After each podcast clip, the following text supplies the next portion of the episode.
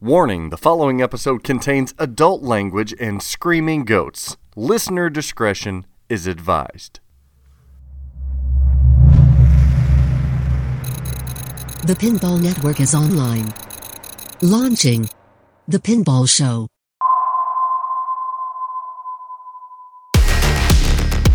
Love is in the air this Valentine's Day over here at the Pinball Show. And by love, I mean Dennis not being amused at all with my ideas and him attempting to put me in my place regarding competitive pinball and its associated flaws to help grow this hobby. We also chat about a recent cornerstone tutorial of Rush Pinball by Raymond Davison. Super stern sleuth Craig Bobbie bringing the goods regarding an upcoming pinball topper and the potential for a return of the king. We talk SHUPIs, a Buffalo Pinball podcast appearance, a new old stock game designer for American Pinball, Din Din Tapenade Glass, and many of you trending down this week. It's all on episode 91 of your favorite pinball podcast, The Pinball Show. Pinball is a game of skill. For some, it's a passion and a lifestyle. It's time for the Pinball Show. It's pinball with personality. It's episode 91 of the Pinball Show, and we're here, Dennis Kriesel and Zach Meny, to amuse you this week with all of the pinball news. it's fucking what a what a, what a horrible opening. this is horrible. Can we send back our award? No shit. Talk about phoning it in there, Zach. Episode 91. What were you doing in 1991?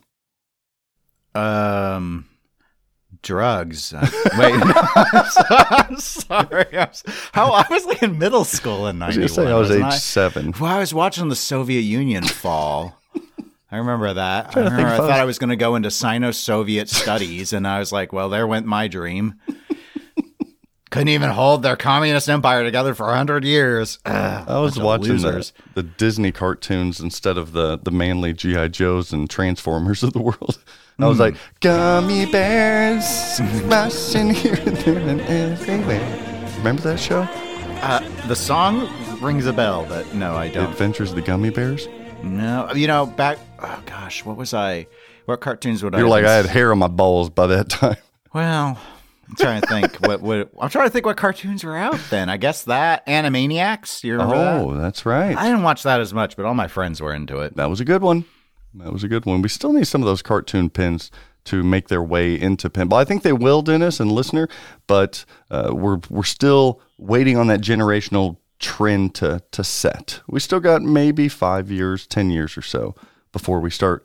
The '90s become what the '80s are in pinball. So Yeah, the Easy Bake Oven hasn't quite finished that cake. there you go. We still got some rock bands to to churn out. Yeah, yeah. There's still plenty of dad.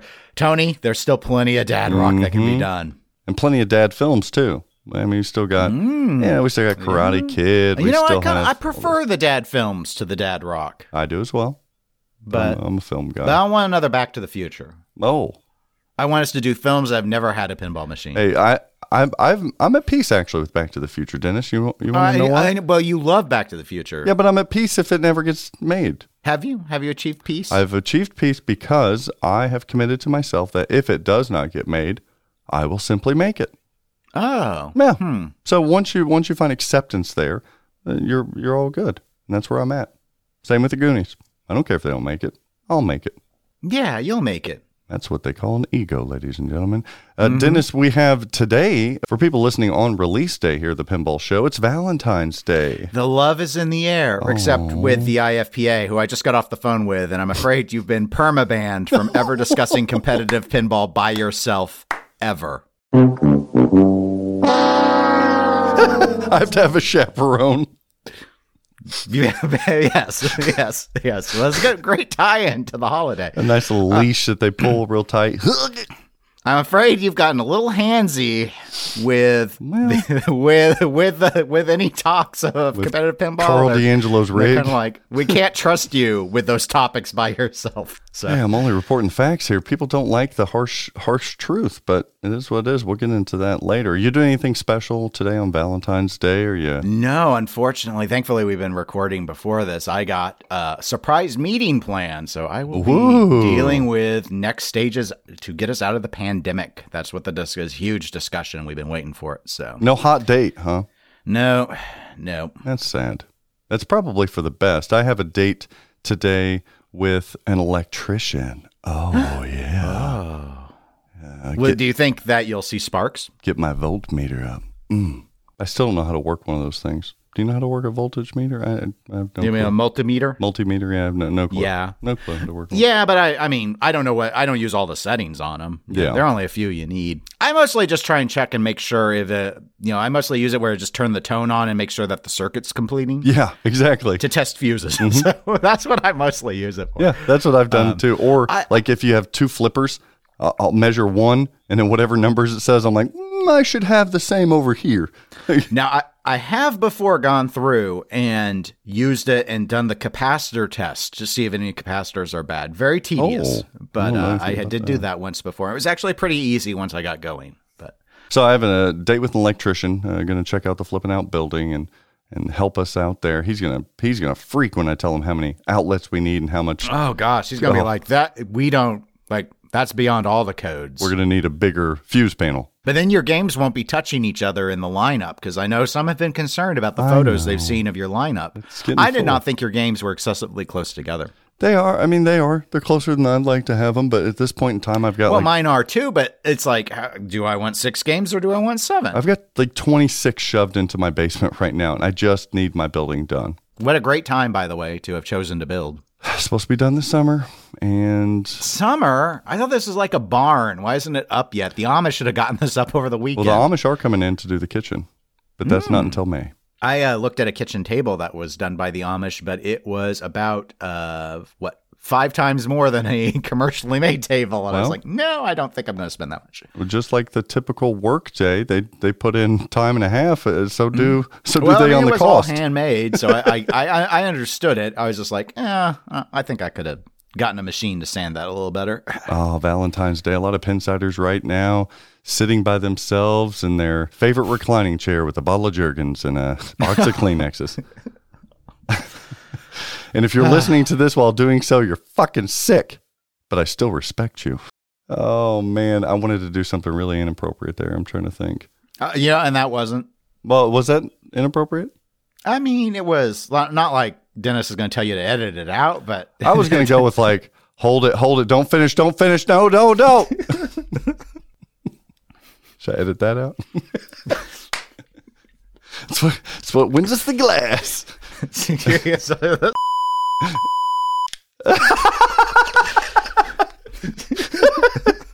I will edit that one out. Okay. All right. Even if the sun But Valentine's Day, it's it's a day to rejoice the love that you have with one another or with yourself, as we were talking about. I've got uh, somebody really, really special in my life that I need to thank that doesn't get enough thanks, Dennis. And for Valentine's Day, I want to give a shout out to the love of my life, to my best friend, to Nicole Lee Meny. my love, my Valentine. What's her favorite song? Uh, What dad rock band does she want? No, she's a she's a mom rap fan. Now, did you know this? There's a lot of dad rock, but then we got those '90s moms that they're referred to as what I call mom rap. No, I did not know about that. Yes, just wait. They're coming. Bunch of Karens out there listening to Master P and, and Snoop Dogg. She's a she listens to everything. She listens to country and pop. She listens to Taylor Swift. She'll listen to Christian music. She she listens to everything.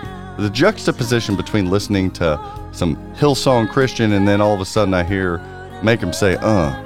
Uh, so yeah, she's an eclectic gal and I love her for it, as well as many other things I love about this woman. And I wanted to remind everybody, for those of you who do enjoy uh, what I do, whether it's video stuff or audio stuff, podcasting, award shows, distribution, I promise you and I swear to you that I would be able to do none of that if it wasn't for Nicole. But she's just as much to thank about this because uh, you know this, Dennis. I, I, I couldn't do any of this if it wasn't for the tolerance she has with me, with our business, and with uh, the community. So, Nicole, happy Valentine's Day. I love you.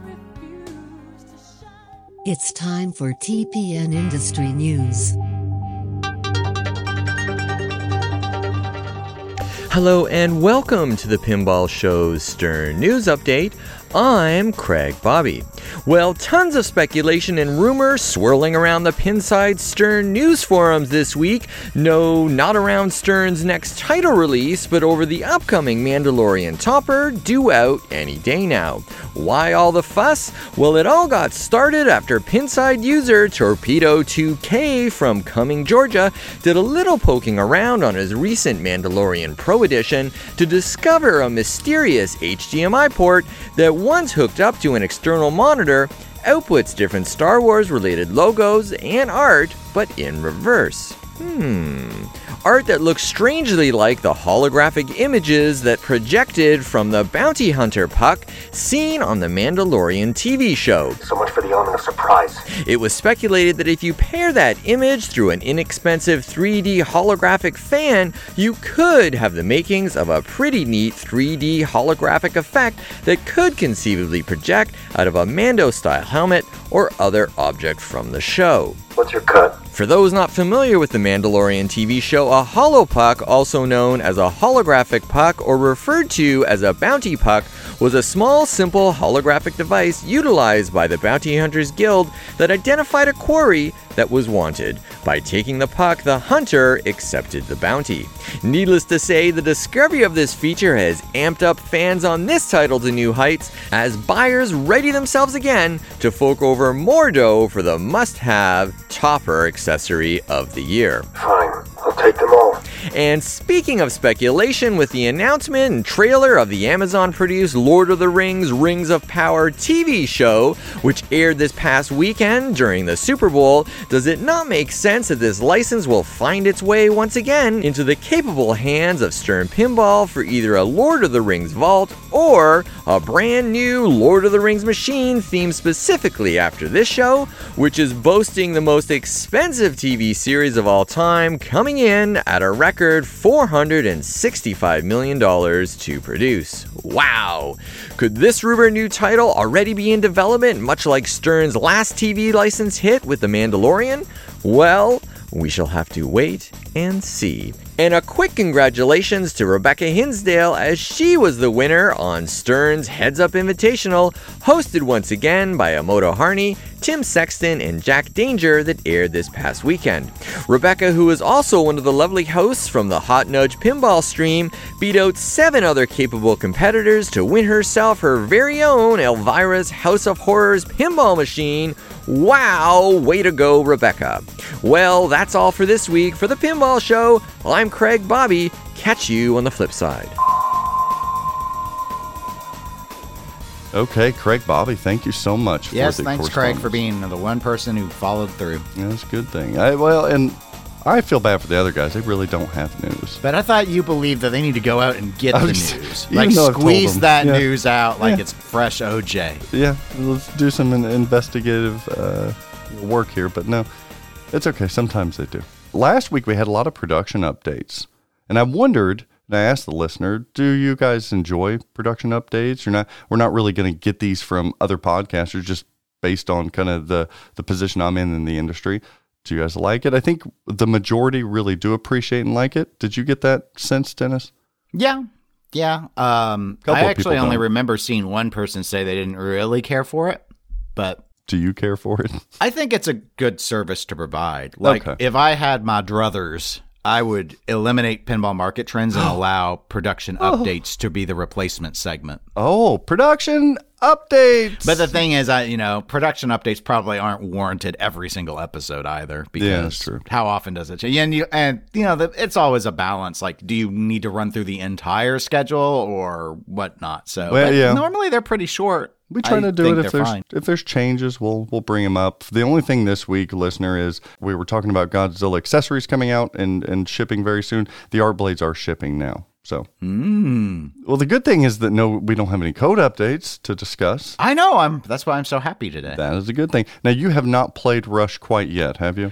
Uh, no, I've not seen one in our area yet, though I'm sure arrival must be imminent. It's got to be. Coming up soon. Where you at, Nubs or uh, Pizza East or? Yeah, unless it's there, I, I won't get there till I should be there next weekend. So here in about five or six days, I'm hoping to hit both of those locations. But it was not at 403 last week. Tony from the Eclectic Gamers podcast seems like he's on a bit of a hot streak when it comes to competitive pinball. Uh, maybe he'll tear some shit up. Well, I mean, I don't know why you're saying it like that since I've I did better on all the recent ones myself. But sure, Oh, play okay. him up. That's fine. Well, well, no, I don't believe me. I don't want to. Please uh, tell tell me about competitive pinball, Zach.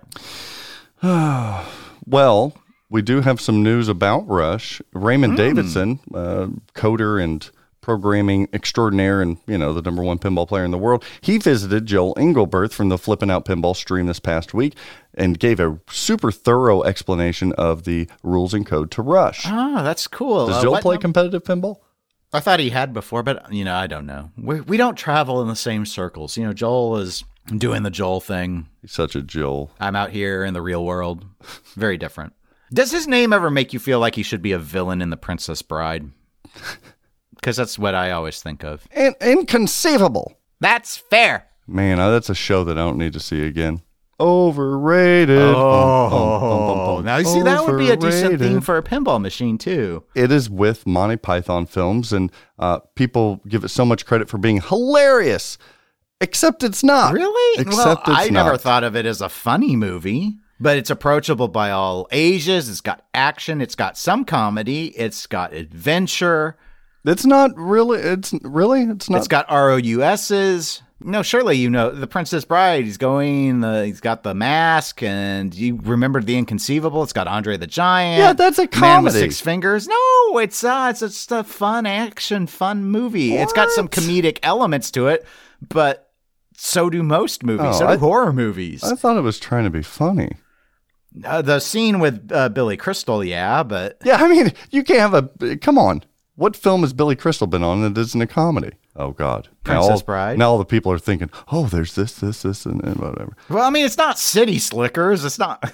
Where in the hell do we go? So anyway, Raymond Davis. so Davison. Joel Engelberth, they were talking about rules. Prin- you want Princess. Bride pinball machine? Just wait a little bit. We'll get one here. Here- there's your nugget. We better get week. one before another Back to the Future. As I wish. Coach Ray Day helped enthusiasts really understand the depth of this new Rush game. And once again, Sexton Ray collaboration seems to be building into another tournament darling. And nobody knows Hmm. tournament and competition pinball like yours truly. Yes, tell us about that. I mean, Tell us about that, I'll give Zach. you any recap you want. I'll do. I'll do any of it. I'm, I'm already hearing Rush is the new Mystery Castle. if you want to fix your competitive pinball scene, Yes, tell us how to fix it. reach out to me. I'll do some us- consultation tell work. You guys are doing so well right now, let me tell you. The listeners don't understand just how much I have seen the word mystery and castle side by side over the last week. It has been nauseating. No joke. Travis Murray can do a reaction trailer to Rush and it get more views than the biggest tournaments of the year. What's that tell you? Ugh.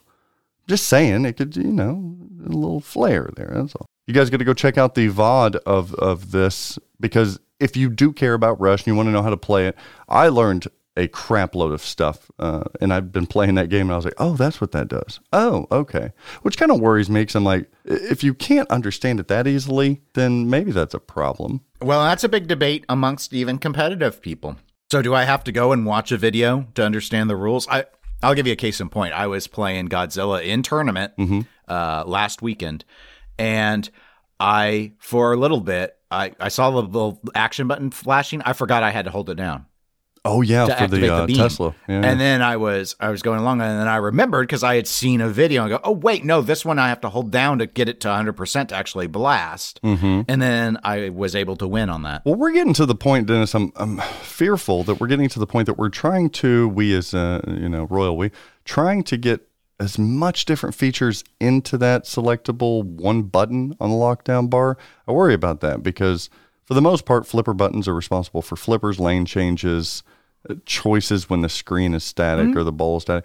But man, there, you've got levels to this action button thing. It's starting to starting to worry me a little bit. And I, I that I think is a is a very fair concern. In fact, the case in point one I would point to was Black Knight Sword of Rage. Mm. I saw so many inexperienced people who would see that button flashing and at the start of their game blow their Magna save. Oh yeah, because it's like, well, it's flashing at me. I'm supposed to hit it, right? And it's like, oh, what a terror! That one was that was terrible. That was a terrible implementation. Well, and that, like on the uh, newest Rush game, I like that there's options and choices, but it's like, well, if you if you hit it once, then you you use your weapon, but if you hold it, then you use the diverter. But if you hit it twice in a Morse code fashion, then you pull up your second round of weapons, and it's like, whoa, whoa, whoa, whoa, whoa.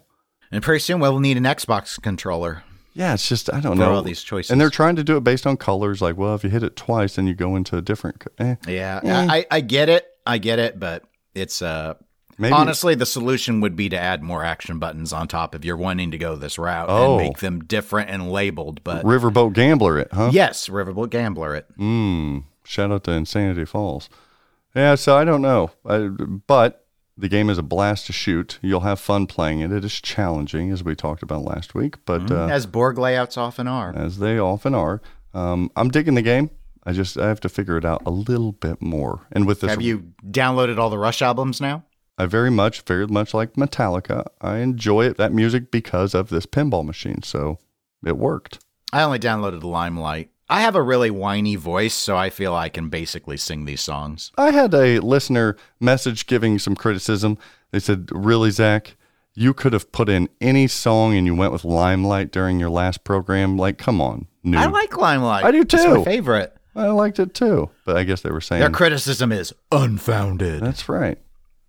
Nothing is unfounded with Craig Bobbie. He's reporting some very interesting details about the unreleased Mandalorian topper, as well as some questions to a Lord of the Rings vault. Mmm. Double. mm. Yeah, double. mm. We talked about it last week a little bit with this Mandalorian topper that's supposed to be huge.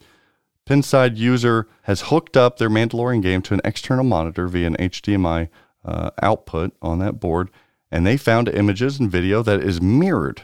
So it's it's kind of backwards and stuff. Ah, okay. Craig Bobbie suggesting that this is somewhat or something kind of holographic or maybe even projection based, which works to the theming of The Mandalorian with the bounty puck on that series.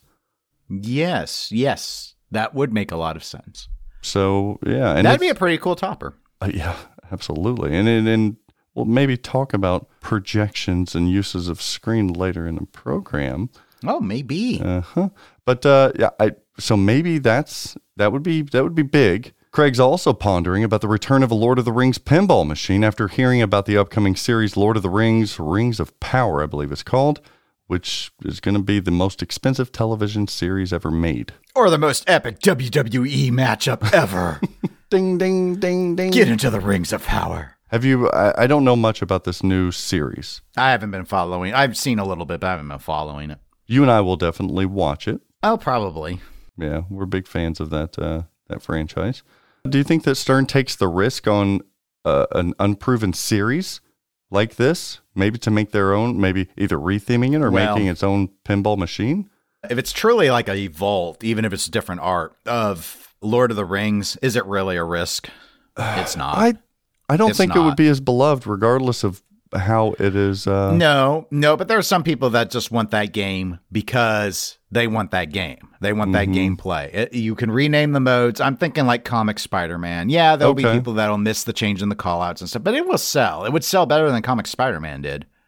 Sure. The Comic Spider Man was a, a, I mean, Spider Man in and of itself is a very respected game, mm-hmm. but it's no Lord of the Rings. That's a good point. Yeah, I think you just you keep it separate. If I were them, I would I would see about getting the rights just to do the movie version, and maybe you drop it around the time of the series Mm-hmm.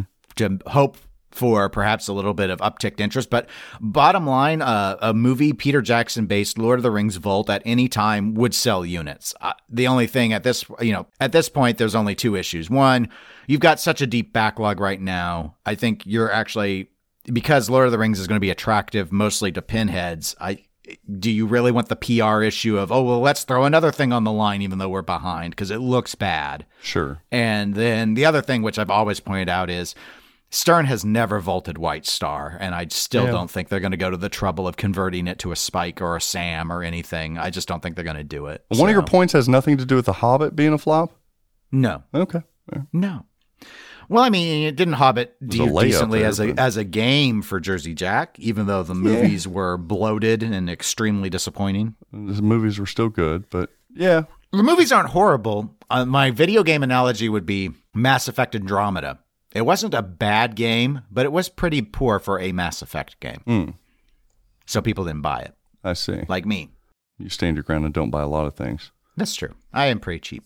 Man, you being a fanboy of Microsoft on EGP lately. Whoa, man. I'm just pointing out who's winning. Wow. Hey, you you want a PS5? I don't stand in the way of the, that. Is the right system for people. People that don't want access to games, I guess. Y'all calling me a shill. times have changed. Dennis is ready to burn down Sony. Just waiting for them to buy Sony and be done with it.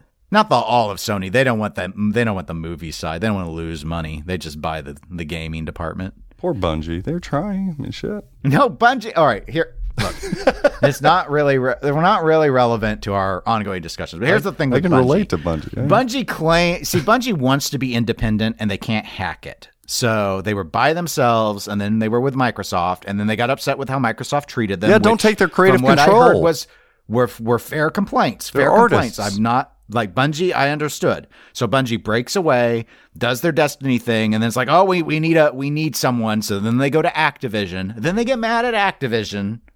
So they leave Activision, and now here they are in cahoots with Sony. So you tell me how long before they sever this relationship because Sony tells them to do something and they get grumpy. Well, look, you can't, you cannot cage a peacock. It's got to fly. You got to let it fly. Yes, it's made to fly, baby. It's with the beautiful feathers. Is it bungie or bungee? Bungee, like bungee jumping. Isn't something in Australia bungie? Uh, uh, talking about genitals. Is that bungie? I don't really know much about Australia. Oh, boy, oh boy. So I don't know what's coming. Uh, this last weekend we've seen the SHUPIs. That's a thing now. Mm. You're welcome, people. SHUPIs, shoopies, shoopies. Still sounds dirty. I'm afraid the only thing I saw was one post of one poster of the players, and that was all yeah. I saw one time. So We're referring to listener the Stern Heads Up Invitational. This time it was battling on Elvira's House of Horrors. They also, I, I do like that they had the Mistress of Darkness herself, Elvira, uh, doing some segments for uh, that program. So you, you got her some cut sequences, kind of like in the game, but her referencing tongue in cheek uh, the production stuff. It was it was that was cool. I really like that. It was localized still, so still eight people from Chicago, uh, Dead Flip Studio. They were recording there and battling it out. And uh, spoiler alert: Hot Nudge wins another pinball machine. So last year, Anna Neal, I believe, of Hot Nudge, won, I think it was Anna Neal, won a pinball machine. This year, it was Rebecca Hensdale winning a brand new Elvira's House of Horse pinball machine. That's those are cool. hard to come by. Yes. How did she get that then? Mm. So how was how was SHUPI viewership, Zach?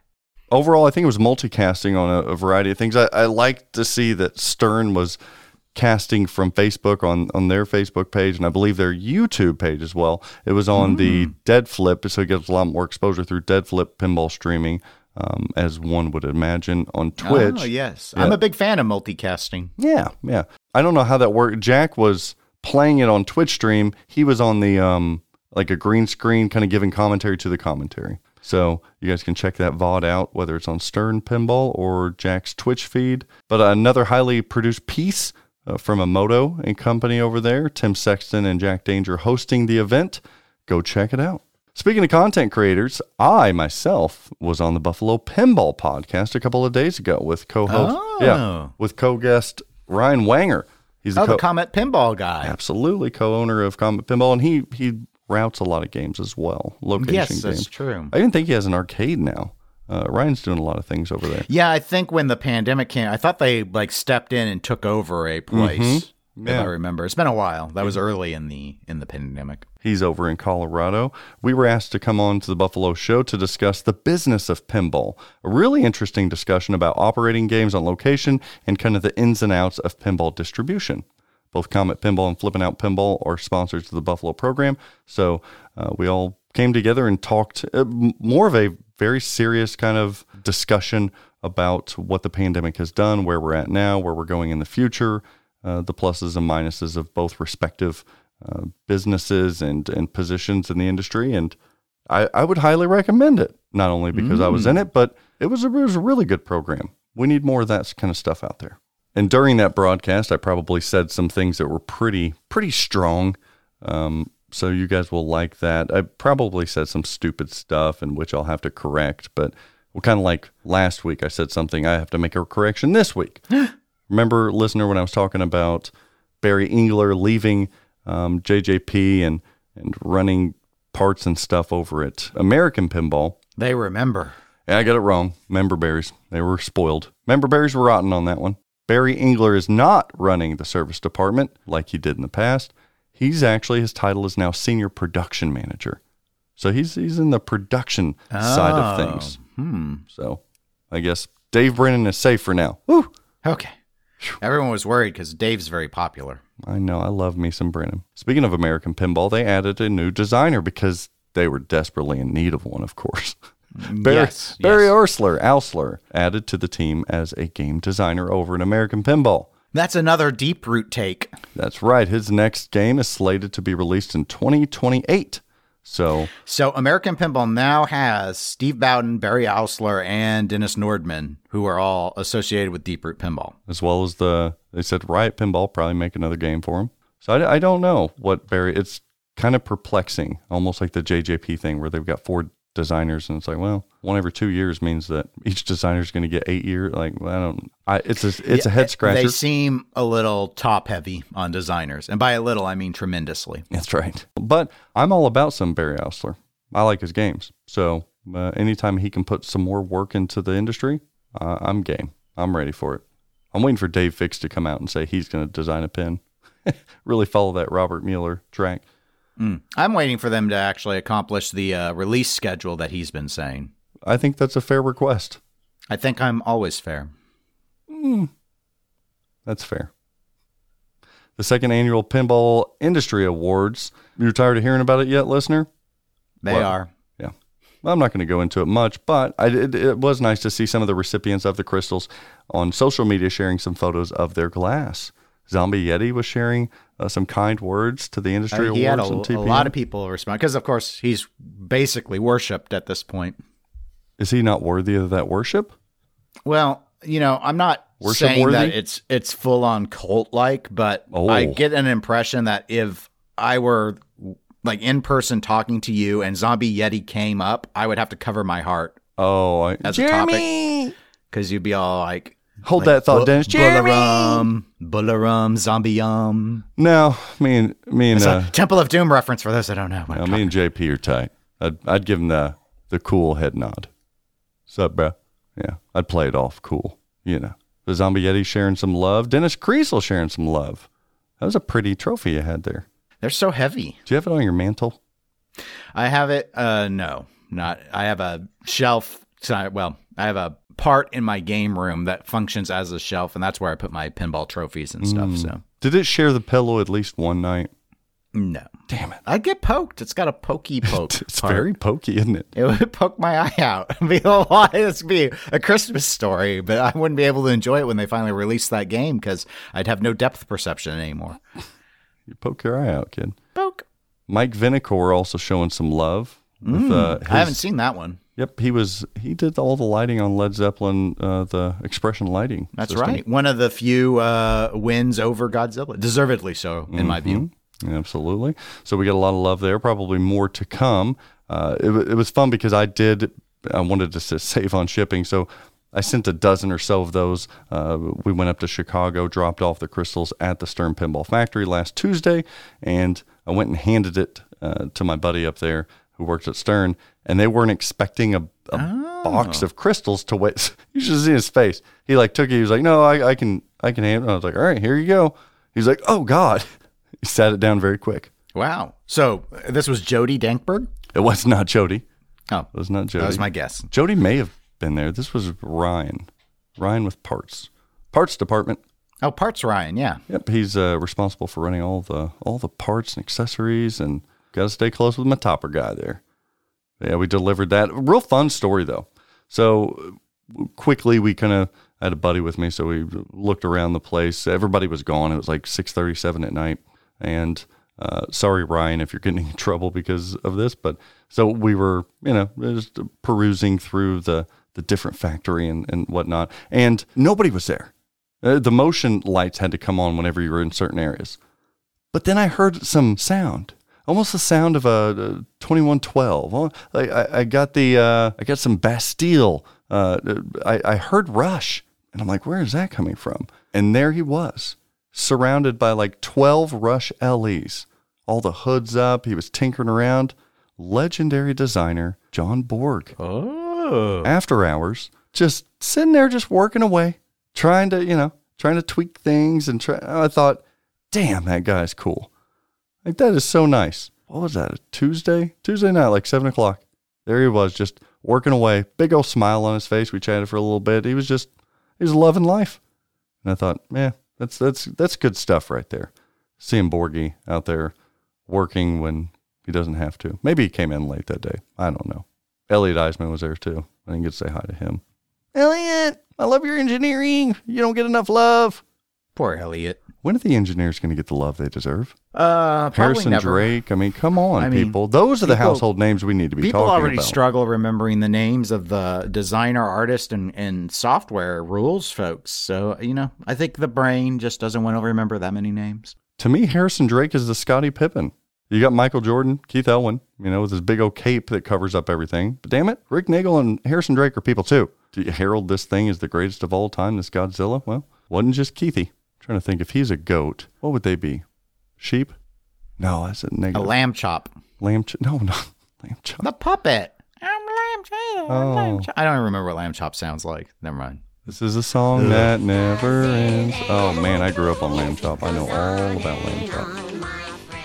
Now that song is going to be stuck in my head. And listener, I, I missed the last couple weeks here to talk about uh, the announcement of Multimorphic's Flipper Foxtrot Rhythm Explosion now available uh, for sale. Uh, I guess a It's a third party game that doesn't require a new module, so it's a downloadable game. a downloadable game. if you have the relevant module. and this is from Nick Baldridge from the Bingo podcast, I think. Oh gosh, I'm trying to remember the full name of the podcast. Uh, and Pinball I, Bingo I- podcast. It's so long. I can't. It's like it's like the EM and Bingo Pinball podcast. I think. Oh, I see. Okay.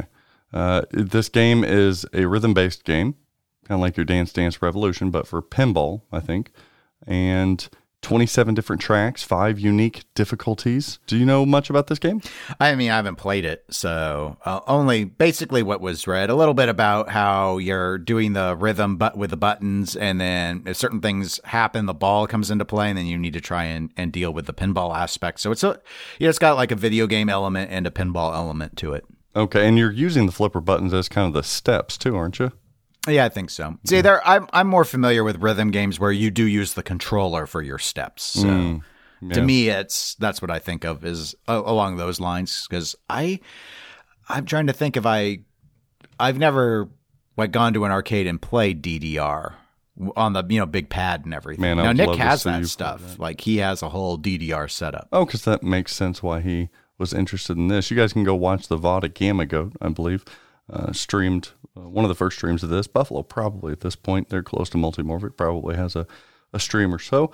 But check that out. Uh, my first impressions and thoughts are it's just another additional cool thing for Multimorphic, you know, owners to buy. I guess I, I mean, honestly, I don't, I don't really get it. if I'm being honest, I, I don't know. Yeah, I mean, I would say I don't think it moves units uh, in terms of like selling P3 machines course, because it's another it's another game that isn't traditional pinball.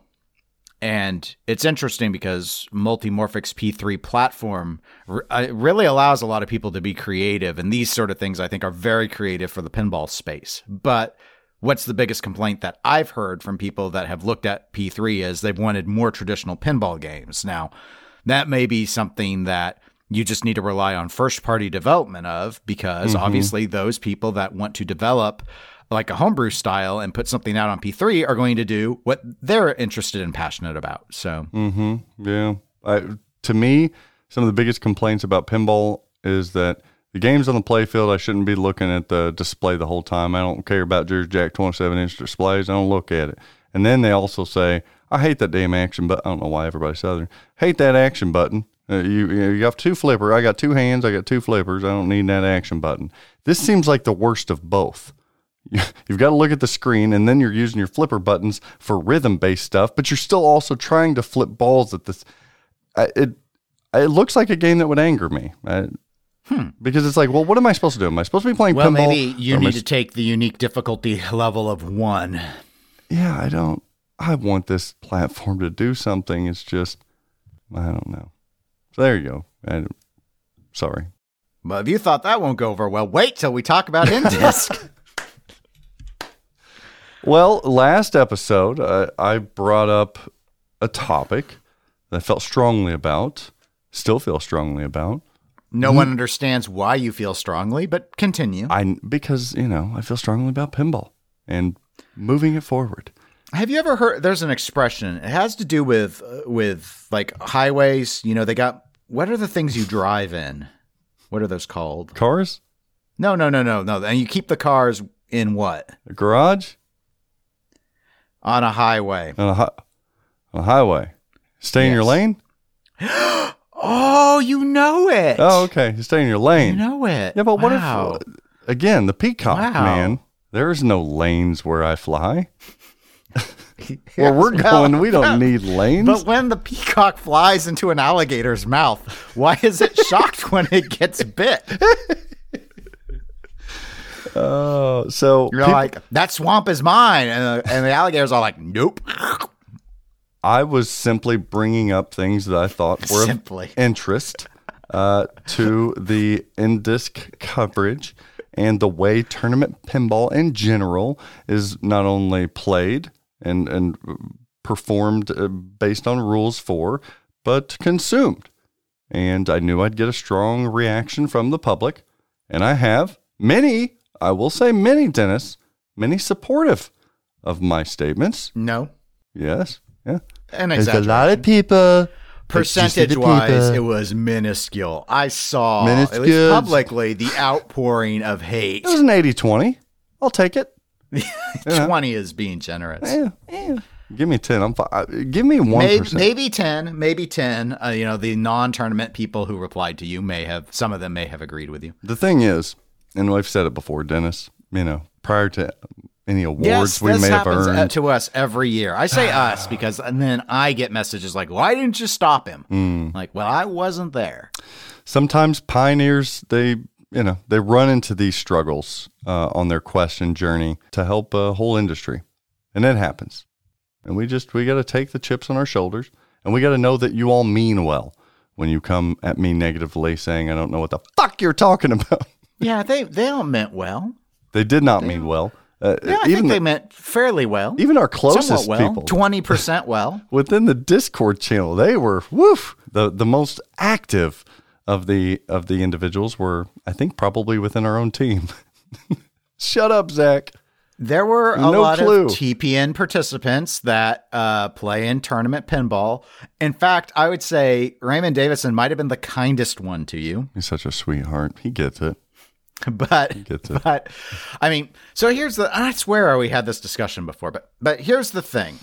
So I get it, Zach. I get it. See, I'm I'm an understanding Really? person. I- Okay. yes. I like this. Yes. In fact, I I think I was one of the more tame ones. Probably because I missed most of the discussion. I just came in at the end and, and threw some You're because like, I'm not going to read that. well, they're two because they're two pieces. Because the way the discussion, and obviously people don't haven't seen everything we're talking about. They can only go off of what you said and what they might have seen on places like Pinside. Mm-hmm. So, in my view, some of the individuals are overly crediting. They're two. They're two pieces. There's the piece you mostly focused on, and then part of our discussion kind of delved into what makes the what's the growth of streaming, what's the growth of watching tournaments, mm-hmm. and I think some people are giving a little too much credit to things like production of like camera quality and stuff, and not mm-hmm. really thinking like most streamers, in my view, and maybe I'm wrong, but I think uh, is a good case in point of like Jack Danger, for example. It's the personality that drives a lot of that. And that's something you have emphasized about like commentary at tournaments about the importance of having interesting personalities having the discussions. That's where I think you have a good point. Okay. The problem is, Well, in my view, and and- I think in the view of most that responded, is despite your your purported passion for pinball, which I think is genuine, Despite my nose cut off my face, you- or was cut off my... no, you you don't and have never sought to understand the tournament player perspective. Oh, so you go. go in, bull in a china shop, talking all about the growth of of pinball turn like why why would that even need to be their agenda? Like they're there to play and have fun. You seem completely dismissive about it. Mm-hmm. And instead you're just like, this is what we need to do to get more people to watch. It's like, do you even know if most of those people care how many people watch? The strong take I had to our Discord channel was I don't care what the players think and what the players want. I don't Right. care. You don't. No, I don't. And the thing is, I think to most, though many of them did not That's not a personal it. thing. They did not. No, I get that, but I think they did not articulate this as well as I'm going to. And that is, if you don't care what the players think, then why would they continue to play tournament pinball if we were to implement your reforms? Because people want things that they don't know they want until they're presented to them. It's almost like I'm I'm looking I'm looking oh, out for these. Oh, I love it only because of how patronizing it is. Yes, you know, I'm I'm looking out for them. I can see. I'm like the great eye of Sauron. And you know, they're they're feeble-minded, at times selfish hobbits that aren't seeing the forest through the trees. Man, that was a perfect reference. Whew. Fucking sack. You nailed it. As a quick recap for those listeners who didn't hear, I was basically saying the Indisc finals were awesome and it was highly viewed and the commentary was awesome. The production level was awesome. It had a lot going for it. It's probably and arguably one of the biggest representations of competitive pinball that you're going to see throughout the entire year. However, the finals, the Super Bowl, the Grand Slam, the final four people that were competing against three pinball machines, those three, three pinball machines were not relevant. They were old, they were unbalanced, and they are games in general, Mystery Castle, that people that just dive into this, what is this pinball stuff, they're not going to be able to play. They can't purchase. They were shit games, and I think having that as the grand finale is a poor way to push pinball forward. And if I'm a if I'm a sponsor of this program, i.e., American Pinball, Stern Pinball, I would damn well have some kind of agreement that you can have all the shit games you want because that's what makes Indisc special. God, I'm gonna puke if I hear that again. That's what makes Indisc special. It's not a tournament. I'm not asking to have these awesome new games throughout the tournament. For God's sakes, be- being more balanced than some of these shit Gottliebs they put in there. You can have your little eclectic, you know, West Coast. Oh, everything's funky, hipstery, and cool. That's fine. Have it. But during that final game, when we have the most exposure and the most ability, Dennis and listener, to kind of recap and, and have one segment to put on a grander scale, whether it be ESPN or another news outlet, can we not have something a little bit more relevant that people can say, hey, I can identify with Avengers Infinity Quest, or I can identify with Stranger Things, or some type of intellectual property that has the capacity to actually pull people in instead of pushing them away whenever some of the best players in the world are trapping up on an old Alvin G game that nobody gives two shits about? That was a quick recap as to what my argument was. And uh, the blowback I received was, you don't know competitive pinball. Maybe, maybe if you played in a tournament, you'd understand. Maybe. I think you, at this point, I don't even advocate that you do it because I think you're so set that your opinion's right that you'd refuse to change it even in the face of playing. So I don't see the reason for you to waste your money. What the fuck is it going down to the local watering hole and playing a game in a tournament going to make me see different? That will change nothing. Because, well, the only thing that would, in my view, would be whether or not you actually got into playing tournament pinball. That's really what it would come down to. Because if you, and if doing it wouldn't change that stance, then I really don't think your views would change. But, like, and for those that, I mean, and I think your recap was very good Okay, about okay. basically how you're, you know, what you what you argued for and what you argued against. I'm poking the bear again, just Sure, just, sure, of course, know, but exaggerating. but the and where I think it frustrates tournament people is just like, well, like if you're going in and you're pl- you're doing placements, you're doing qualifying, whatever for the however the tournaments are set up. So you know, and different tournaments are different ways, of course, but it's like one of the core tenets in many of these things is what's the value of being well seeded you know being going into these things having being rewarded for your victories being mm-hmm. rewarded for your good qualifying?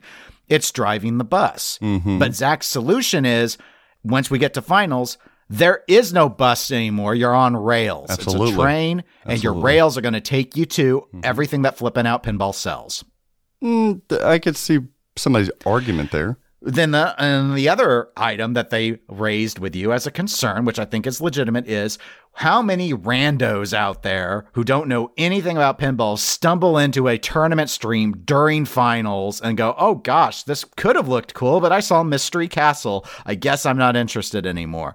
The consumption of streamed pinball in a tournament setting, which quite frankly, outside of tournaments, I think is pretty dang boring to watch is in terms of if you're not into tournaments, I just don't see why you would watch it. I It's- do, The audience yeah. is small. We saw people in our TPN Discord praising that it had a thousand concurrent viewers. Do you know how small that is? How small fry that is? Mm-hmm. Uh, yes, I do.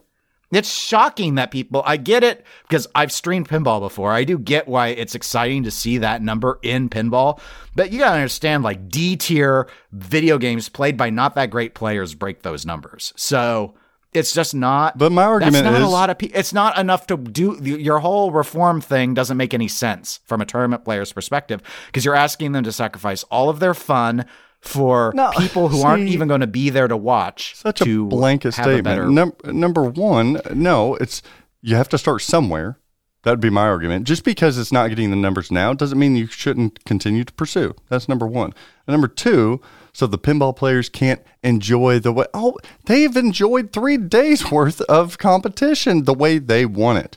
No, Just and you want to change it at the end? I mean, give think us about that that. last the tournament all the way one. up to then was Yes. playing in all eras, and now the finals are going to be decided on long ass playing Stearns. And see, that's the other argument that's just total bullshit. What makes an older game shorter playing than a newer game? It just means that you haven't adjusted it well enough to make it more competitive. That's all. And Well, what, that you see, and if you were if you were a tournament player, you would know the frustrations and complaints that many, not all, but many tournament players have with brutalizing games to the degree that they are now no longer fun to play because you can't accomplish anything. Like Well, which Ryan way are we can go argue in and make Lord of the Rings play where you get less than a minute a ball. It sucks. hmm No one wants to play it because you can't accomplish anything at that point. The other thing to counter your argument is then you're going to just wait to the finals and then you're going to change it and there is no more bus. The bus is in the repo station. Yes, if you've got the four greatest players of that whole damn place, uh, when it comes to the finals, I'm pretty sure they're good enough to adapt. Like, it's not it's not necessarily that about adapting, but let's let's go back to let's just take a I mean it could be any tournament, but let's say hypothetically that you're because many of these tournaments work on this where you have let's say unlimited uh, qualifying and you pay for your ticket. You Okay. know, and I, I don't remember the exact model Pump that Indisc does. I think, or like a pump and dump. I think Indisc does all an entire. I don't even remember they do the old Papa system or not. It doesn't. I don't want to speak out Mm-hmm. you of get your turn. But- tickets and cards and but stuff. if yeah. you're not getting a reward for being number one, you're asking them to sacrifice their own prize pools. Well, what do they win whenever they they win this whole thing? Do they do they take home anything, or they just go home with the medal? Most of in most tournaments, there's at least cash, and then there might be a pinball machine if it's sponsored. Mm-hmm. I'm being facetious, but what about the but usually Zendisk it's they take home the prize pool. The, the bulk of it goes to the first player. What was the Indisc? What do you win as the Indisc champion? Again, I don't know. I don't care enough to have gone and looked A new rewards were. Stern premium pinball machine. Do they not win money as well? I mean, they might win money, but prize pools are big. A new Uh, Stern premium nine You know that a lot of times they don't take home the pin, right? You do Sure, understand sure, that they yeah. sell it. cash it in. Yeah. The point being, I'm saying If you, you can can't get a brand new in, you're making machine- proposals that are going to cost them thousands of dollars in entries because people are like, it doesn't matter if I'm first or eighth, I'm going to be stuck playing Rush. see, I don't think it affect anything because most people Hmm? don't think they're going to get into the finals of the finals of the finals. But we're talking about the best of the best, and the best of the best know. Ask Raymond. Ask him. Yeah, would he, I would ask he- Raymond. Does he want to be And- able to pick which games he gets to play? His ass That's would what they play still for, be at that tournament. that much. They all four of those players would still be that in, in that tournament if they couldn't pick if they were in first place in that last finals. That's how much these players want to compete. The Nobody selection can tell me determines different. whether they'll win. What do you mean? There are games where someone like a Tim Sexton or a Raymond Davison know they have a better shot against Keith Elwin on than others. Mm-hmm. They want the right to pick those games. But you're going in saying, well, the only thing in finals will be the games Elwin designed. No, it doesn't have to be that. Just relevant games I'm, that people I'm, can I'm, play. I'm, I'm using some hyperbole Sure. here to, to, to overemphasize my point. But you're going in saying, uh, again, and logically from a quote unquote sport perspective, it doesn't make a lot of sense to me, to I think to an outsider, for you to argue it's fine if you're qualifying on classics and system 11s and stuff, but once you get to the finals, The landscape's totally different now. All I said was I want relevant games. There are some System 11s that are very Then relevant. play. There are then, EMs that then are very you should relevant. love Pinball Expo with its tournament tournament, which is one of the worst high level tournaments that there is. I'm not saying every game has to be that. I'm just saying maybe one game be a new Stern. Maybe one game. My understanding is there were new Sterns there. People just didn't choose them. Yeah, they shouldn't have that option of choosing. If they can't choose something that's for the the I just- greater good of the industry, I, I see No. what you're saying, but I don't think you're actually going to really advance the industry that much with these modifications that you're proposing. But you'll definitely piss off the. I mean, pinball tournaments are so unwatchable as it is. You'd have to dramatically reform the game to make them like on a truly com- like big buck hunter completely agree. competitive level. Completely So- agree. But so I just don't think that it makes sense to focus that way. staying stagnant and doing nothing, you've already got data for that. And how well is that working for you? It's not. tournament but tournaments they see it from the success of the tournament and the tournaments are becoming more popular more people are signing up for tournaments and more people are playing so from their perspective it's working just fine At a snail's pace. Wonderful. but they can only hold so much capacity. I mean, remember, look at look at when we had Pinburgh. The limiting factor was the number of games. There were. It's easy enough to design a tournament that can easily hit your level that your games can support. You can't. This can't grow ad infinitum. We don't have enough product in enough space to be and enough coordinators to do it. Tell me this, Dennis. Hypothetical scenario here.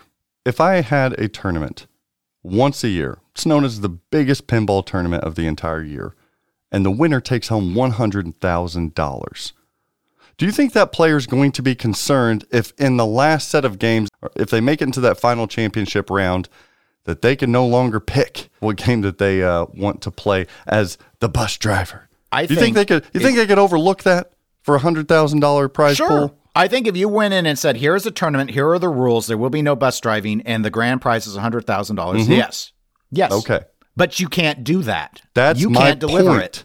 You can't deliver bullshit. it. The only way we can deliver is if we uh, if we compromise Who certain would be, things. Who would be stupid enough to give hundred thousand dollars for a pinball tournament as a reward? You would. Ne- there's the back end value as a sponsor of that is you'd never get enough out of it. You'd right be- now, you'd be a no. bad business person. But if we push forward progressively No. to get to that No. point, we could get there.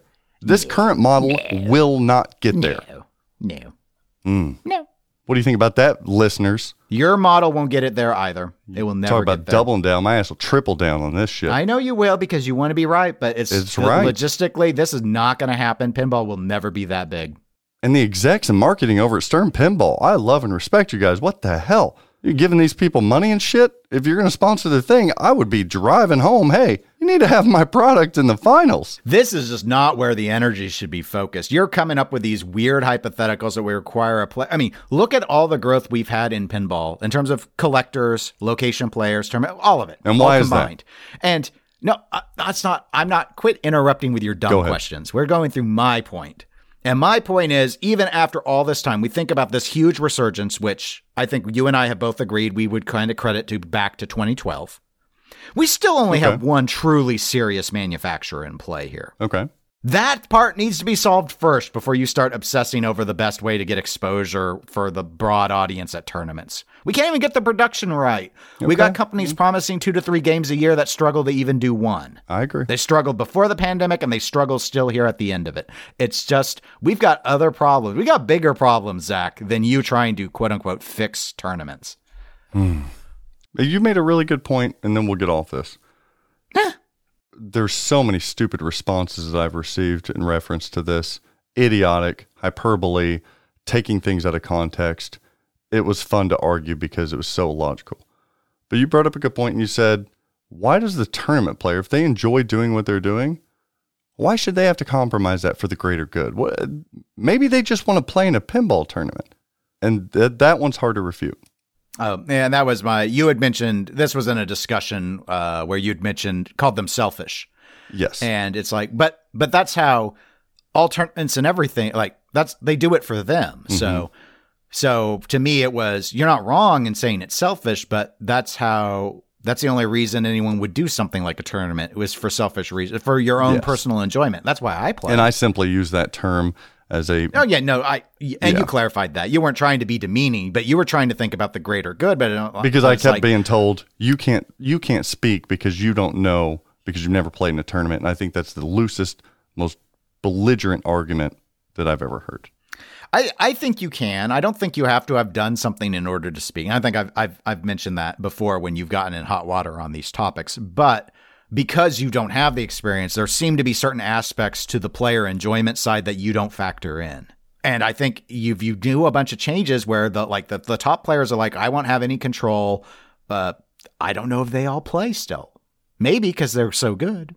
But what about the ones that are just a little bit, you know, it's just that's not how tournaments work because it's not fun for people. There's all sorts of changes I'd love to do to tournaments personally, but and we discuss those locally in the Kansas City area, but I often have to point out, hey, I don't like this and this and this because it inconveniences me or I, you know, philosophically don't like this approach, but I understand you guys have chosen to do it this way because more players like it this way than Dennis's way. And that's just how it is. Mm-hmm. And the one question uh, during all, all of our discussion behind the scenes and publicly in the different forums, the one question that nobody will answer is okay, you guys are arguing for Mystery Castle. So you're telling me Mystery Castle is a great representation and a well balanced game for the final round championship of a large major tournament. Nobody will answer that. And I think I know why. I don't. I thought it was weird that someone who owns Popeye is criticizing Mystery Castle, but I didn't bring that up. Love you, Barry.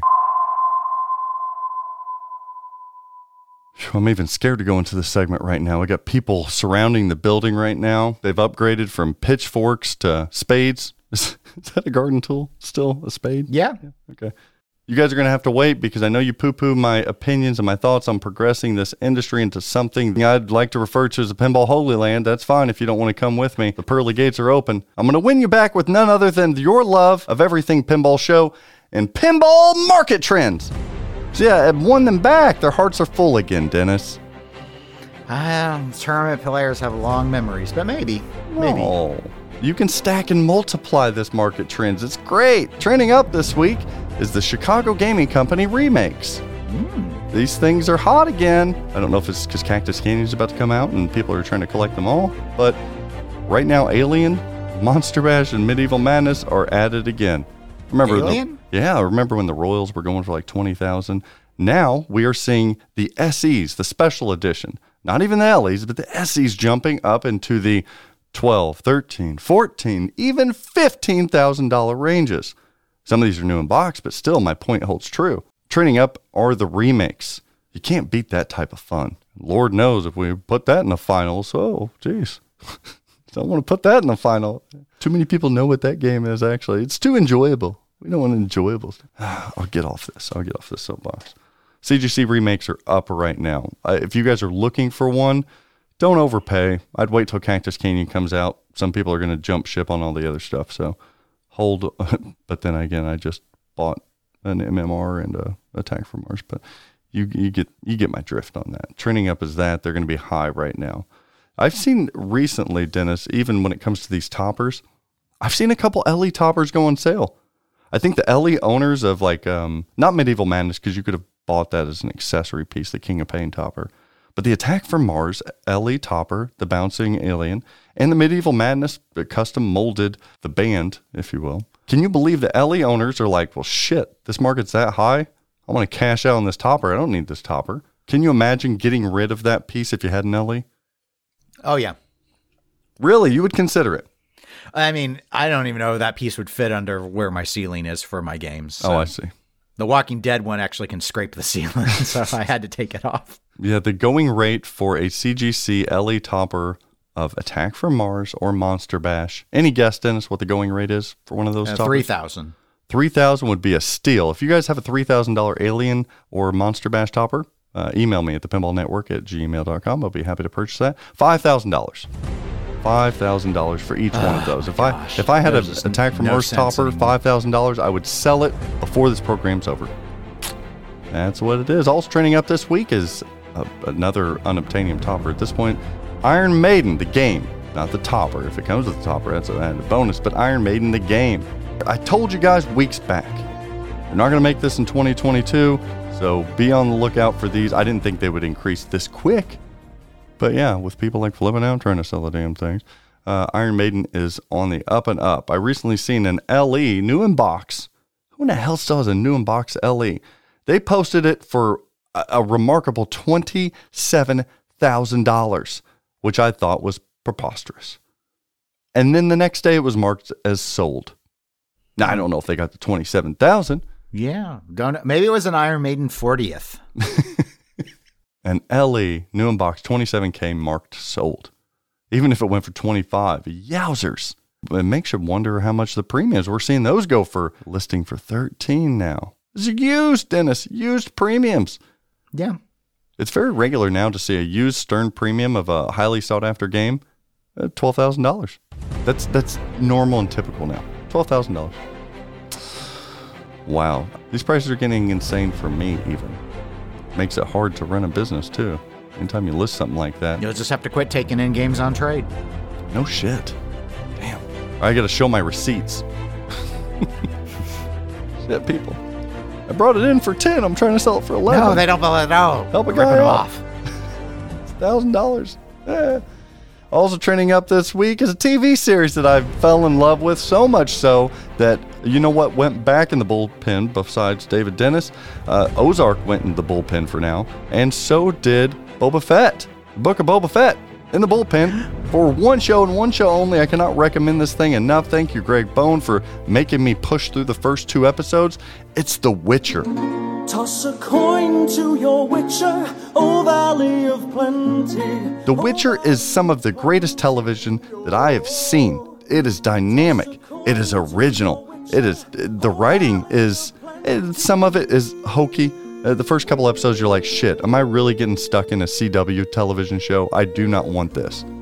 But no, push through, and you're going to find yourself one of the most captivating, one of the great uh, character development uh, group of people. I, I, I like horror films, Dennis. Uh, you like horror You films as well. them. That's right? why you love your Halloween. I love horror films, but I don't get scared. They, No. Horror films don't really scare You're me. dead inside. Right, right, right. I'm a tough, I'm a tough, hairy-chested man. Five hairs. I don't get scared. There, there were a couple moments. I like to call them, you know, moments.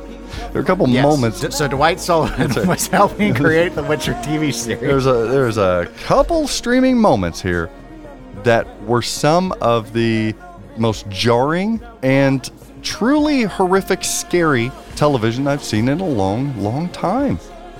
Really, really well done series here, and uh, yeah, I thought it was going to be hokey bullshit. We got Henry Cavill that's in it, and can't say enough about him. He's kind of hidden. He's the main feature, but it doesn't look like him. Oh, That's why they, you know, that's what they say. It's the Gilmore Girls with swords. It's a, I it and it's, it's kind of romance. It's a romance. It's an action. This is your show. This has your name written all over it. I'm gonna have to get you a Netflix subscription so you can watch this because your hard-headed ass won't ever subscribe. The Witcher. Emails at thepinballnetwork at gmail.com if you've been watching The Witcher and you agree or disagree. Just be careful because if you disagree, I'll prove you you're wrong. We'll talk about Mystery Castle some more. That's right. You like Mystery So Castle? don't disagree. We don't want to hear about Man, it. if I could trend anything down, it would be Mystery Castle. I would have be never Mystery heard Castle. such crapping on Alvin G in all my life. Uh, would he make three games? Yeah, that's why normally people don't criticize them. Actually, I think most of the reason when you were asking people whether or not it was a well balanced game is that they didn't answer because they don't know. 'cause Exactly. No one's played it. Mm. No one's played it. It's a mystery. Man, Jeff, Mystery. Jeff Teolis was throwing some punches. Oof. It's tough. You go with the ring. uh, You go in the ring with a Jeff Teolis. You better be prepared. He will put on the gloves. He will come swinging. That's what I love about that man. Yeah, if I could trend down Mystery Castle anymore, I would. But trending down this week is Yegpin. No. Oh no! Oh no! Another competition. Oh gosh. Man! God, plug your ears. gosh, I'm going to be banned from these conventions. And this isn't a this isn't a naughty one. I'm not being mean to Yen Pen. They had some troubles this last week as they opened up ticket sales for their uh, annual tournament. Yep, too much demand. Too much demand, shut down the servers or something, and they had to postpone buying Yeg Pen tournament tickets. I believe that's what it was, right?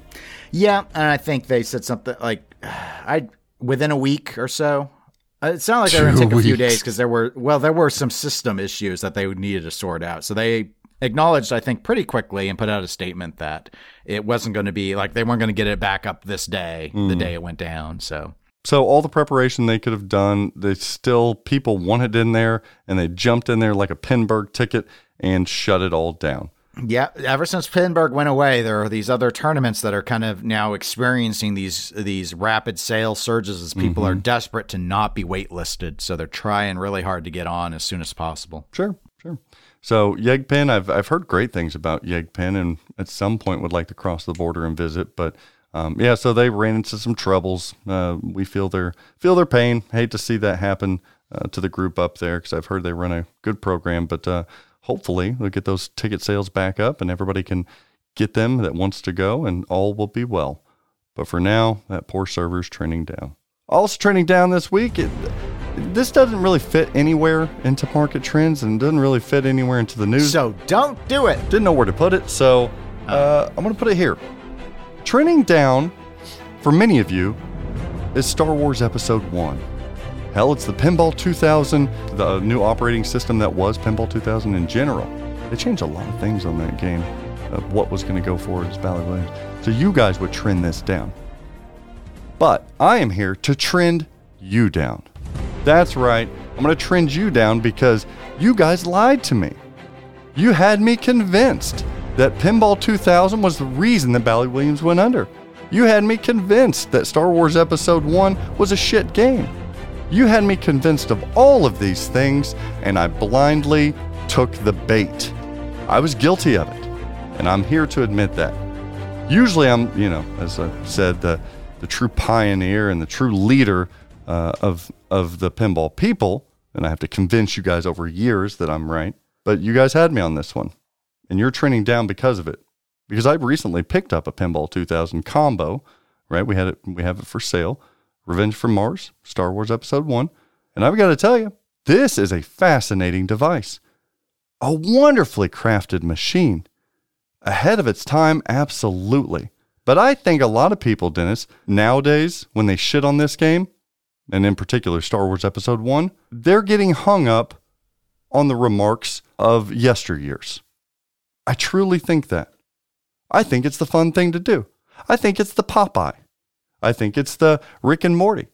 I think it's all of these games like Stranger Things and The Hobbit that you guys all shat on, and you shat on not because you've actually played them and understood them. It's because your your fellow Pinhead was shatting on them as well. I'm here to tell you, you guys are wrong. Pinball 2000 is not only great, but Star Wars Episode 1 is beautiful. It is jam packed and loaded. Although symmetrical, the layout is superb. And until you get to that final wizard mode, please tell me it's a shit game. Dennis, do you have any time on Star Wars Episode 1? I do. Tell me how horrible it is. It's bad. Why is it bad? It's uh, too easy. Would Too probably be my easy. biggest complaint. Yeah, the layout is incredibly forgiving. Mm-hmm. Uh, Revenge from Mars is a far better game. Uh, Pinball 2000 is a nice system, but uh, Star Wars Episode 1 is not a fun game. Not a fun game. It's a really long player. I've played it at numerous shows. I've always found it overly easy and wanted to walk away. I'd mostly compare it to South Park, actually, except South Park earns money on location, so at least it has value. Wow. So an easy shooter.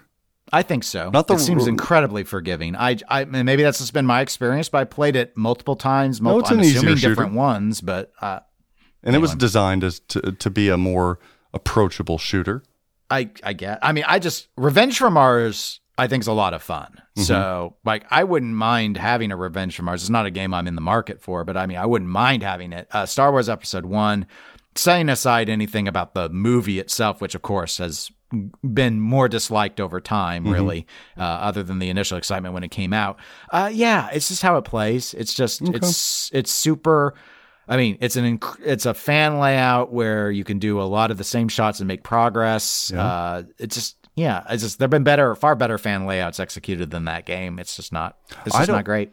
I, when you say easy, you mean easy shooter because the the rules themselves to get to that final wizard mode, I I don't know a lot of people that could do that. Sure, and I've not been to the final wizard mode, so uh, per you, I don't have any uh, place to really speak on that, on having an opinion on it. But then again, I don't take orders from people that judge tournaments without playing in them. So Yeah, you got to play in tournaments to know if games are good now. It's bullshit. It's bullshit, people.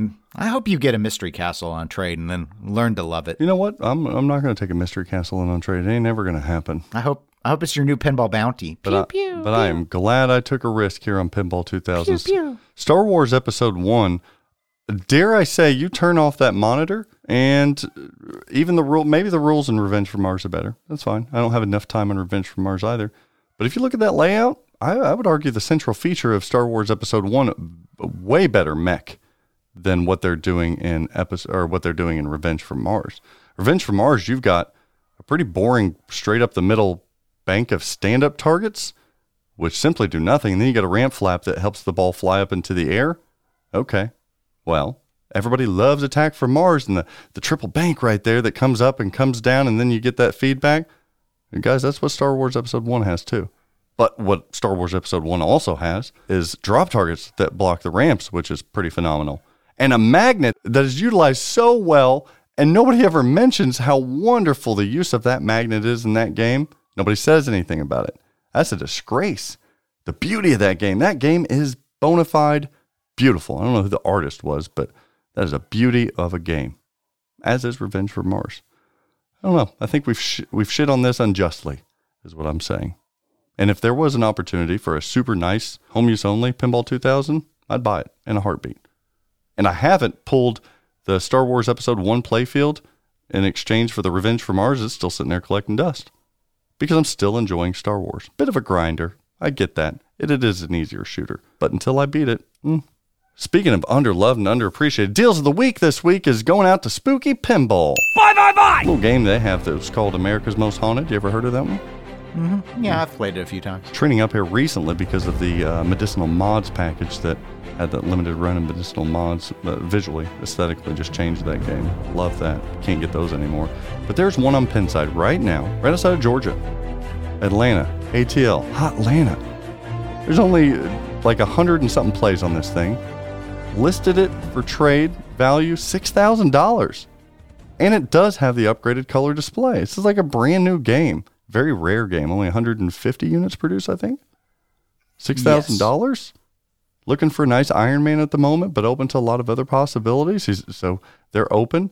This is a this is a steal. This is a really good deal here. Bye bye bye. Sure, it has the ugliest back glass known in pinball history, but it's a good game. It's a really good, underappreciated game, and for six thousand dollars, you can't buy shit. You can't even buy a Stern Pro for six thousand dollars right now. And if you're willing to tinker, take a look at this America's Most Haunted.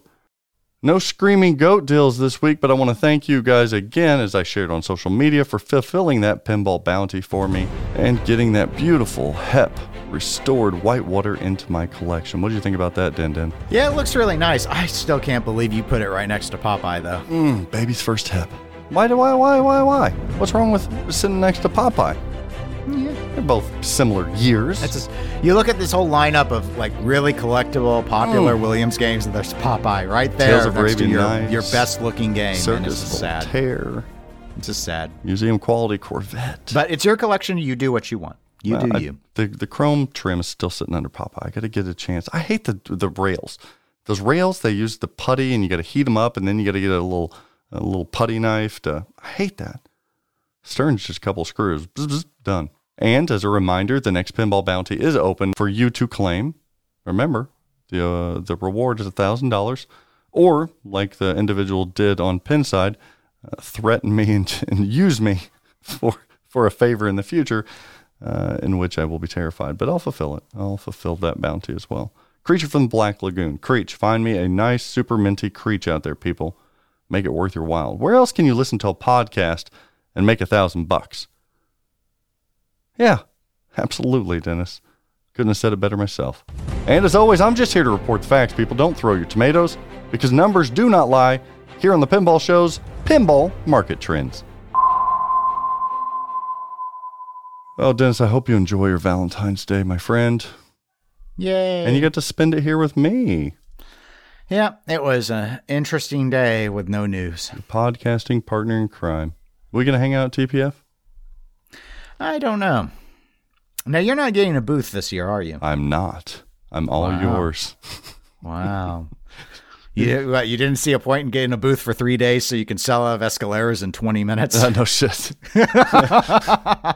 no shit. No, we had a booth, and then I just I want to hang out. I haven't hung out for three years now that we've been in the business. Three years at flipping out. That's right. It's been three years, long years, I just want to hang out and difficult years. driving a truck down there for like a handful of games that Yeah. I nah like Star Wars Episode Ones. Just like why? Why would you? yeah. But no, we're just gonna have a TPN booth. I'm still finding a way. Uh, Jeff Patterson, if you listen to this, I want a way. Uh, how do I get in row one of those TWIPYs? Like I'm looking forward to the TWIPYs. I want to sit there and and uh and watch those. Those are always fun. So Why do you want the front row? really, you're really gonna ask that question? Isn't the answer just get in line early? I don't want to. Oh, you're used to Fast Pass. Oh. Yes, I am. Oh. Last time I was at the TWIPYs, I was in the money solving their I got to go through the backstage Aw. and host the fucking thing. So, no, but I still respect and love the thing enough. I'd like to sit in the front row. Well, is that too much to ask? Am I not like in in uh, in the alumni or something? Do I get nothing? Yeah, I don't think. who- I mean, hasn't it always just been randos that get in line first get to be in the front row? Maybe got to grease the door person or something. Yeah, the uh, the bodyguard uh, bouncer type. Yeah. Maybe they'll let you in. It's like the club.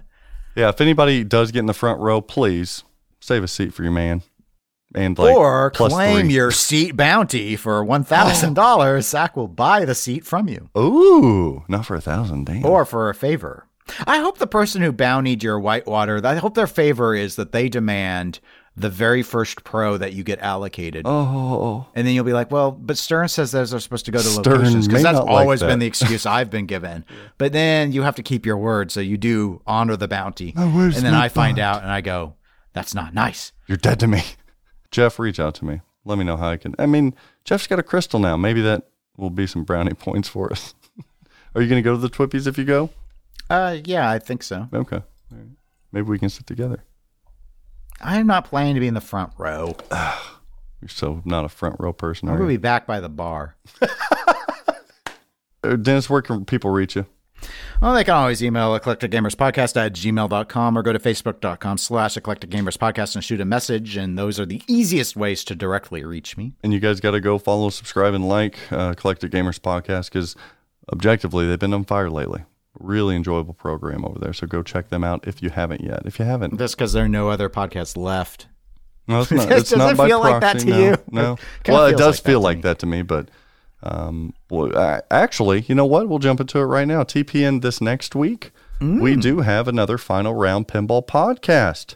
The hiatus, I believe, may be over. We got a super super bowl of ads and sponsors. That was very enjoyable this last week from final round. A little Canadian bird told me that we're going to get another final round pinball podcast this week, as well as a triple drain pinball podcast episode. Oh, exciting. Yeah, two heavy hitters there. Where you at, free play? Oh, they're normally so good. Yeah, well, Amanda's been pretty busy, though. yeah, she has been. She has been. Also coming up uh, with TPN, we get the fourth annual Winter 2X tournaments, February 19th at District 82. It's going to be streamed on Fox Cities Pinball at twitch.tv slash Fox Cities Pinball. Always follow, like, and subscribe to Yeah, TPN. Fox City's been making a big name for themselves for quality tournament streaming. They absolutely have.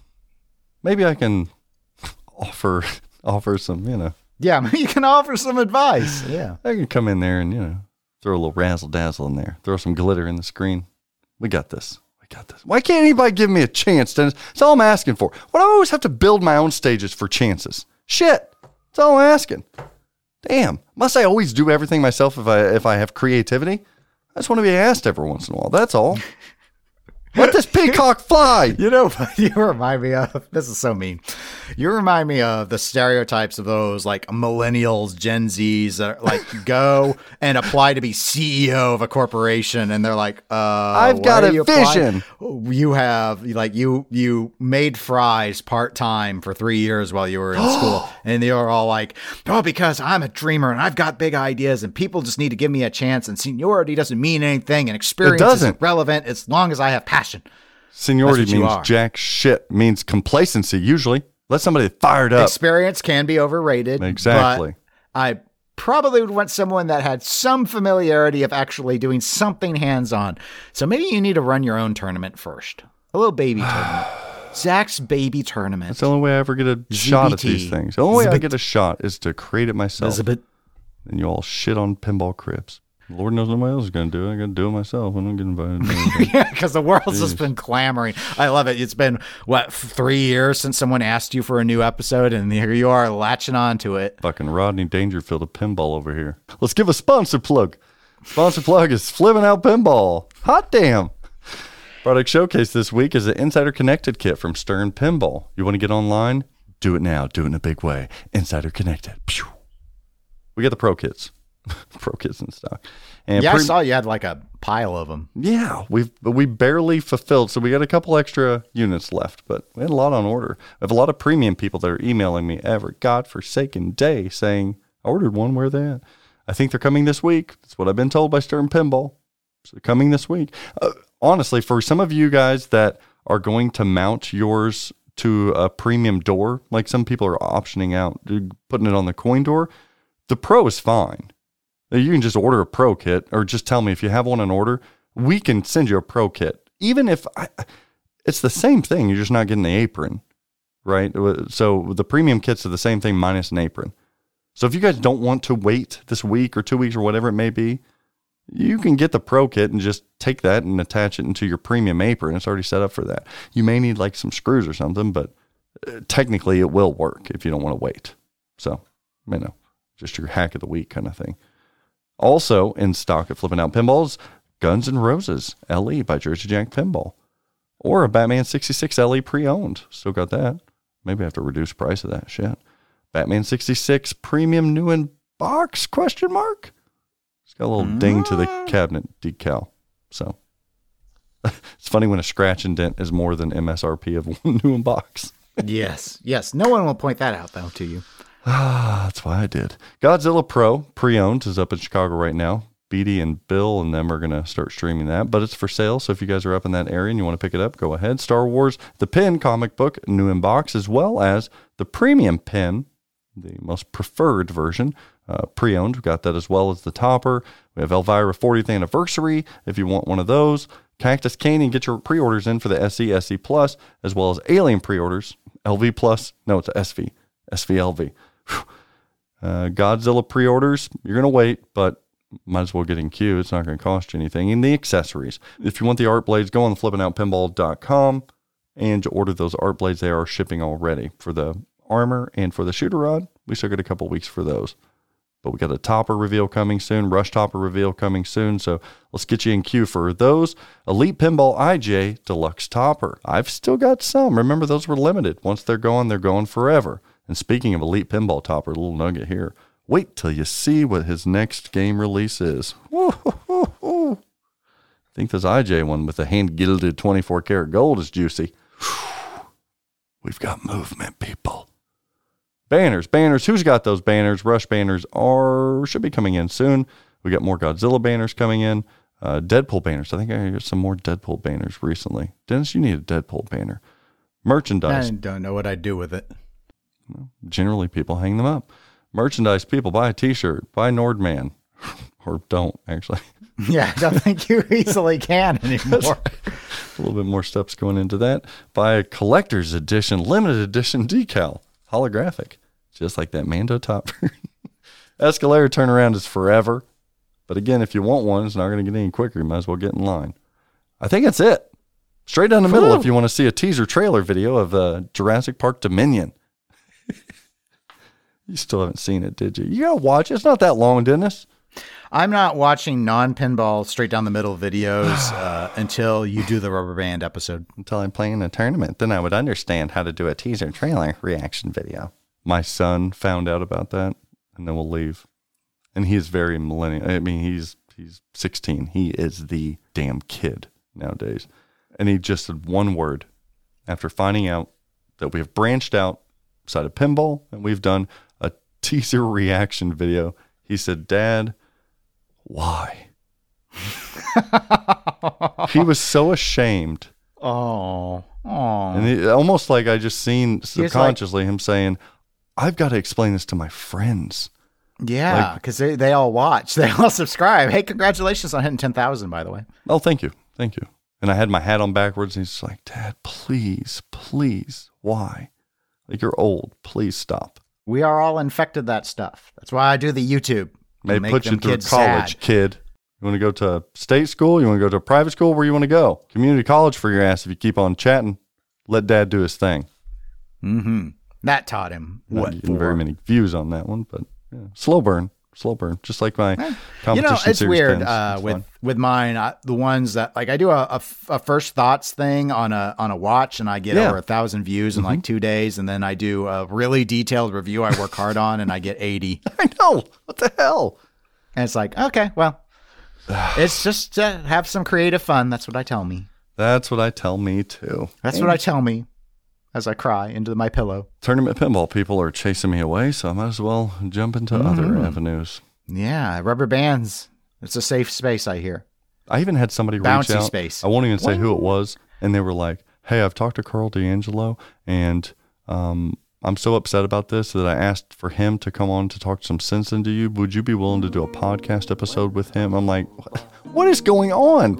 I want to be like, "Karl, I didn't ask for this. I, I'm not requesting somebody ask you to to meet with me. Like, I don't need this. I'll be happy to chat, but no, poor Karl." He's like, I don't even know who this guy is. Please. For Dennis Kriesel, I'm Zach Meny. And remember, if you're looking for someone to completely dramatically and substantially reform your entire competitive scene, Zach Meny is the person to contact. Just email the pinball network at gmail.com. And always practice safe pinball. And when surrounded in a room full of crows, never succumb to the caw. Let those bold, beautiful peacock feathers fly proudly in the name of pinball. Happy Valentine's Day! Don't get an STD. Mylar Rep. Toss a coin to your witcher, O Valley of Plenty. And I can't put my space heater on during recording. No, because I'll hear it. Yeah. The Iceman cometh. That's from I got no Batman and Robin. What killed the dinosaurs? The Ice Age! Nope. Don't know it. Really? You ever seen it? What's that one? Still Batman and Robin? Yes, with these are all Arnold Schwarzenegger. Can't you tell from my perfect oh, impression? Oh, yeah, I suppose so.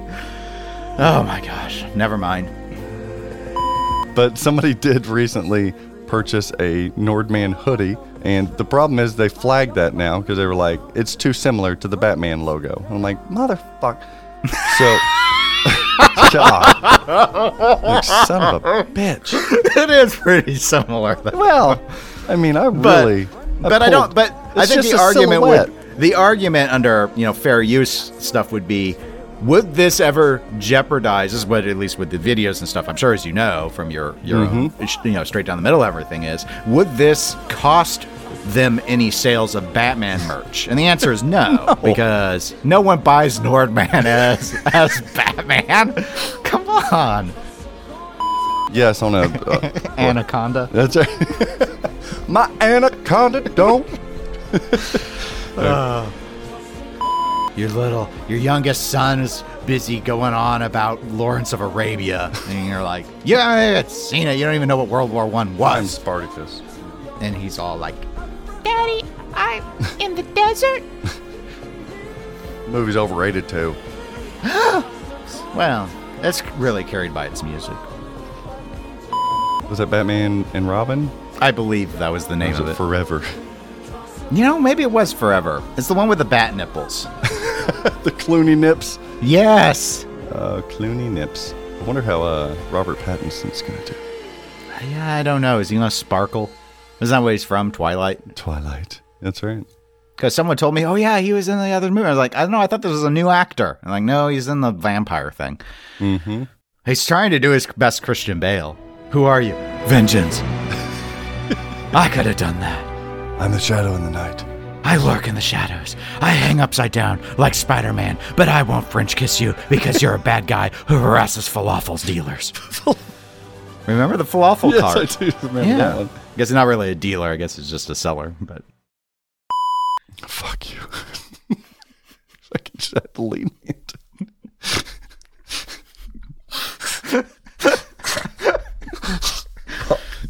uh, all right, see what I can do with this one.